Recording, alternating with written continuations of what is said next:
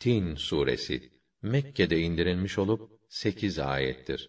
Rahman ve Rahim olan Allah'ın adıyla. İncir ve zeytin hakkı için, Sina dağı hakkı için, bu emin belde hakkı için ki biz insanı en mükemmel surette yarattık. Sonra da onu en aşağı derekeye düşürdük.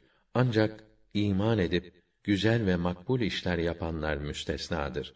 Onlara ise hiç eksilmeyen bir mükafat vardır. Bütün bunlardan sonra ey insan senin mahşere ve hesaba inanmana hangi engel kalabilir? Allah hakimlerin hakimi değil midir?